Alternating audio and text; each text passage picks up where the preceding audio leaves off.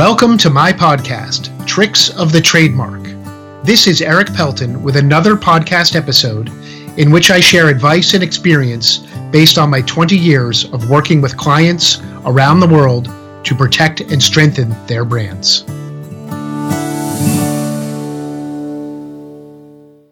Let's have some fun by talking about what's in and what's out in the world of trademark protection. What's in? Creative brand names. That means what's out is boring, bland names.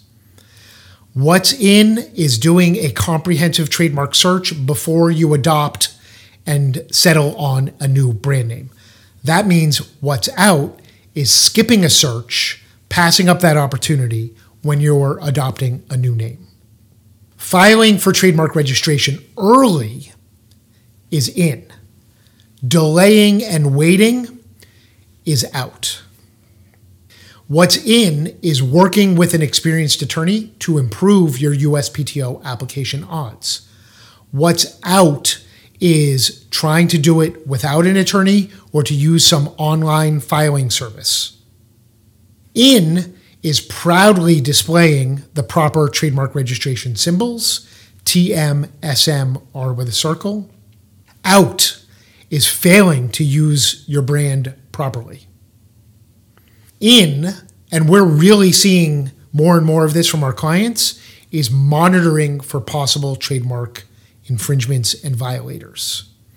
Out is being oblivious and not caring who might be filing or copying for your trademark.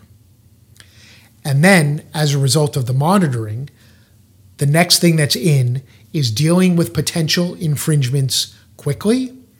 And what's out is failing to enforce your trademark rights because that could weaken and damage your rights even more.